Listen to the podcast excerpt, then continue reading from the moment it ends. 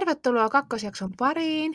Täällä taas Laura ja Iines ja tänään meidän jakso aiheena on tämä Vakautta varhaiskasvatukseen hanke, jossa me ollaan molemmat harjoittelijoina tällä hetkellä.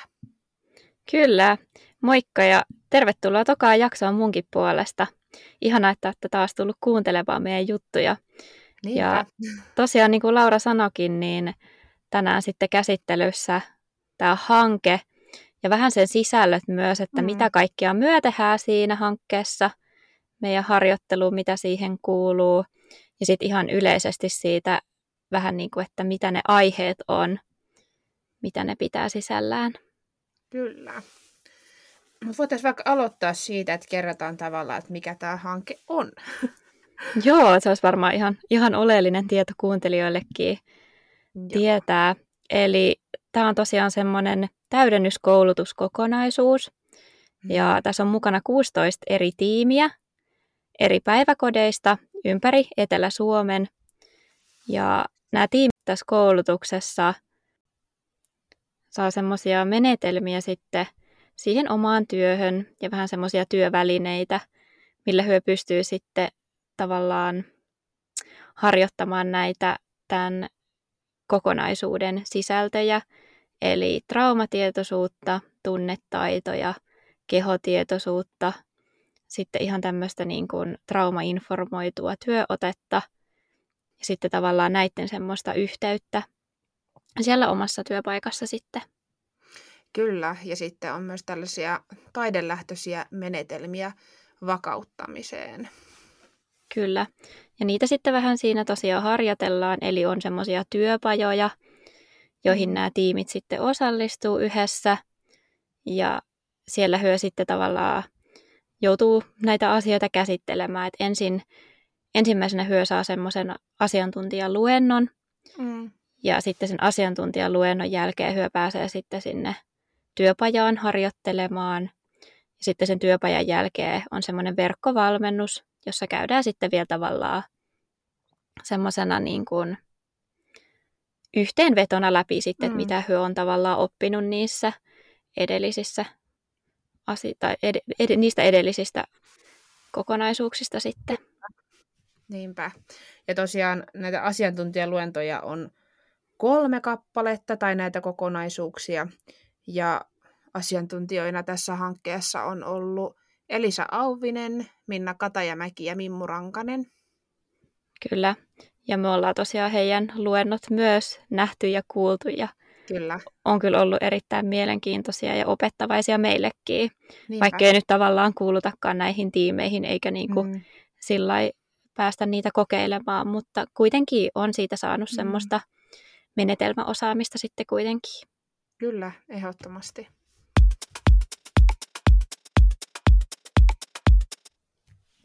Voitaisiin itse asiassa puhua seuraavaksi vähän enemmän siitä, että mitä nämä hankkeen sisällöt oikeastaan on ja mitä ne tarkoittaa.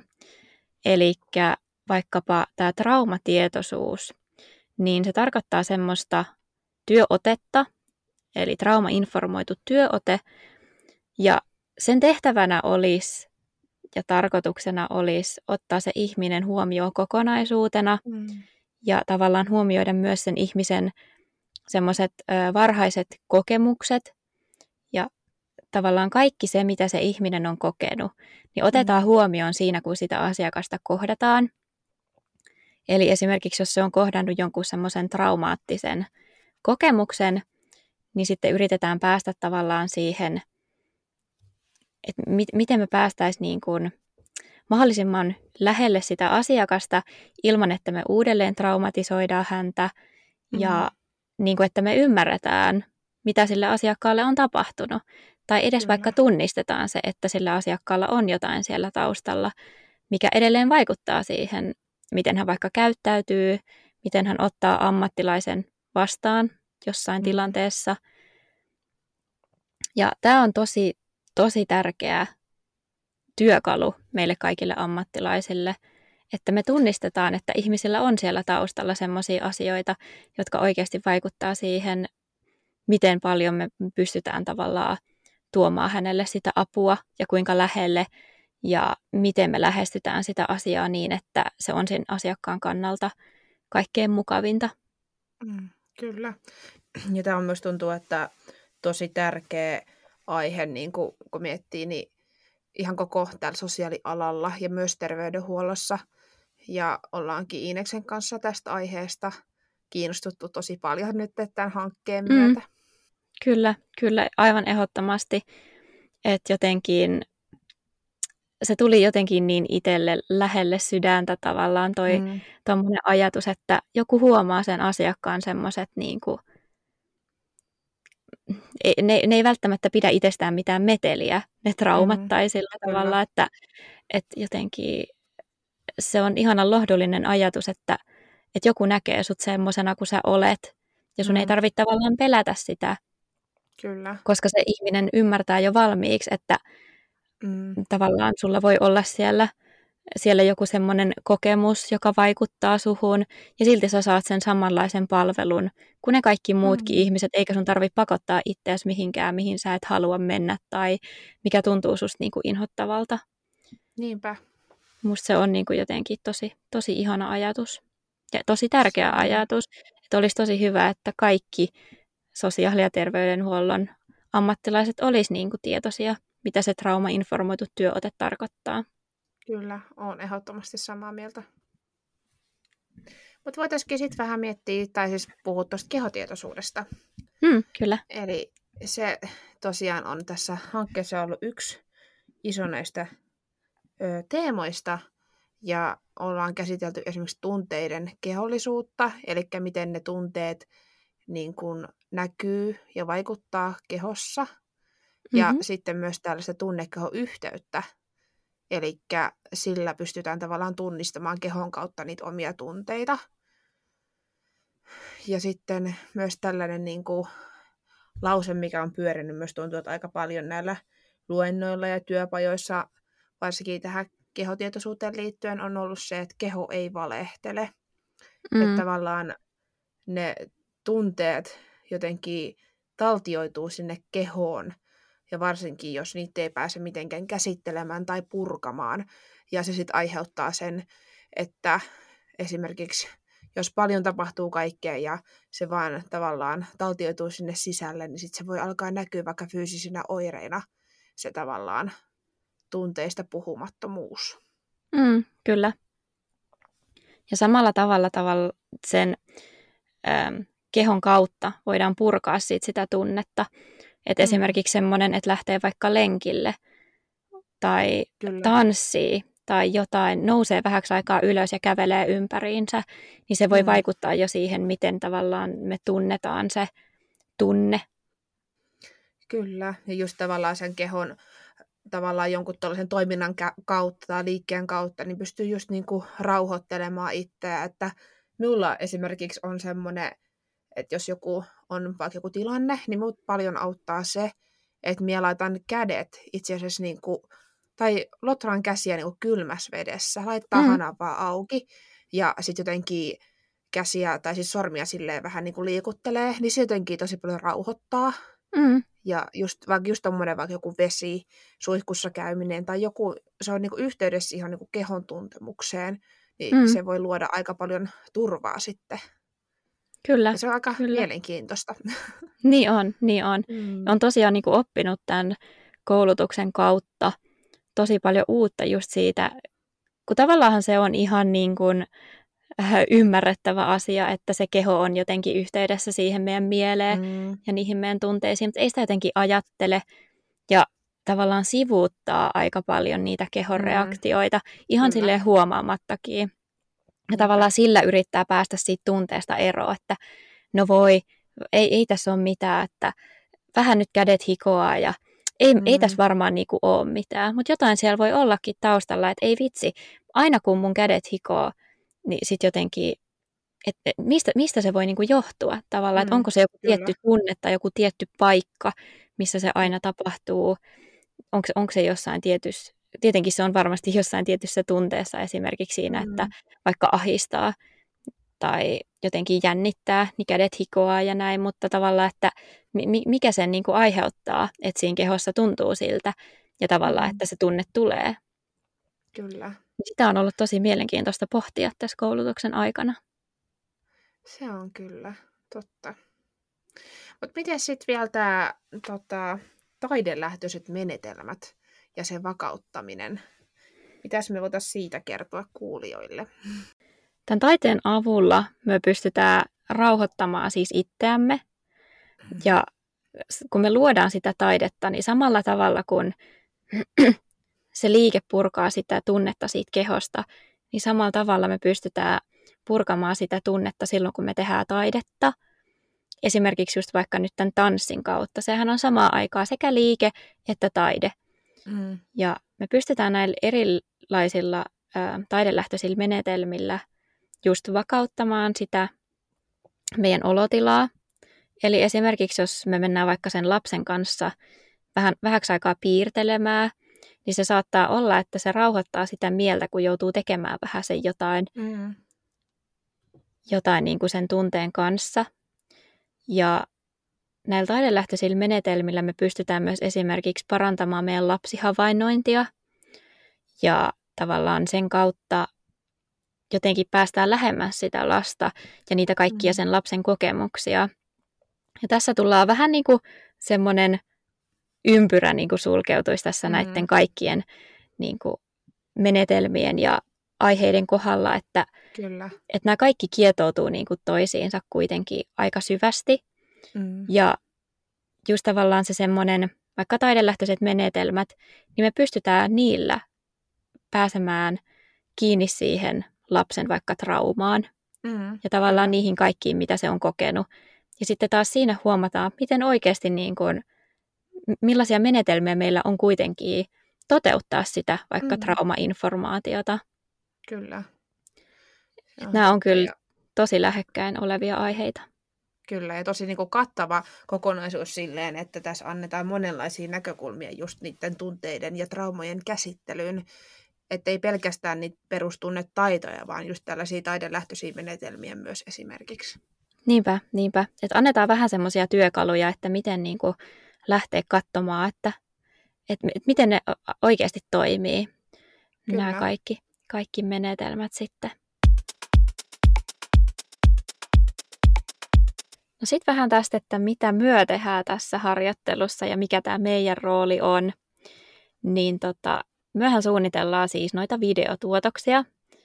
Ja ne videotuotokset on opetushallituksen kanssa yhteistyössä tehtäviä ja ne liittyy näihin kaikkiin teemoihin ja työpajoihin ja näihin asiantuntijaluentoihin. Kyllä, ja tosiaan me ollaan Ineksen kanssa tota, suunniteltu näitä videosarjoja, ja sen lisäksi me ollaan tehty myös yhteistyötä yhden media-alan opiskelijan kanssa. Kyllä, kyllä. Ja tässä hankkeessa on tosiaan mukana siis meidän koulun sekä Lahden että Lappeenrannan pään lehtoreita. Ja mm. Hy on sitten antanut meille vähän semmoisia ohjeita, että mitä meidän pitää tehdä, mutta mm. ollaan saatu aika vapaat kädet kuitenkin tämän toteutuksen suhteen. Kyllä, että tämä harjoittelu on kyllä silleen ollut tosi erilainen kuin vertaa muihin, että ollaan päästy oikeasti tosi paljon niin kuin ideoimaan ja tavallaan johtamaan sitä omaa työskentelyä, että niin kuin kaikki, niin kuin jos lähdetään sitä aikatauluttamisesta ja niin kuin kaiken suunnittelusta, niin ollaan kyllä mm. saatu aika vapaat kädet ja se on kyllä ollut tosi niin kuin kivaa ja siistiä myös nähdä sit se, että me saadaan oikeasti asiat tehtyä ja viettyä maaliin asti, toivottavasti. kyllä mä uskon, kyllä mä uskon. Ja tota, tosiaan myös tämä podcast on semmoinen osa, mikä me ollaan itse suunniteltu tähän mm. harjoitteluun. Eli saatiin sitten meidän lehtoreilta lupa tehdä sitten tämmöistäkin ja haluttiin Kyllä. sitten ottaa näitä meidän harjoittelun teemoja tähän näin heti ensimmäiselle kaudelle. Niin... Joo, että me kyllä koetaan tämän niin hankkeen teemat tosi tärkeiksi ja sen takia myös halutaan puhua näistä. Kyllä, kyllä. Mutta tosiaan, niin kuin Laura sanoikin, niin on ollut tosi erilainen harjoittelu ja tosi luova harjoittelu. Mm. Ja tavallaan se semmoinen oma kiinnostus on myös kasvanut sen mukana, kun on saanut niin kuin itse tavallaan valita sen, että mitä haluaa tehdä ja milloin haluaa tehdä ja mihin haluaa mm. perehtyä. Kyllä. Niin se on niin kuin jotenkin kasvattanut semmoista omaa sisäistä motivaatiota tehdä tätä. Voin kyllä samaistua näihin ajatuksiin.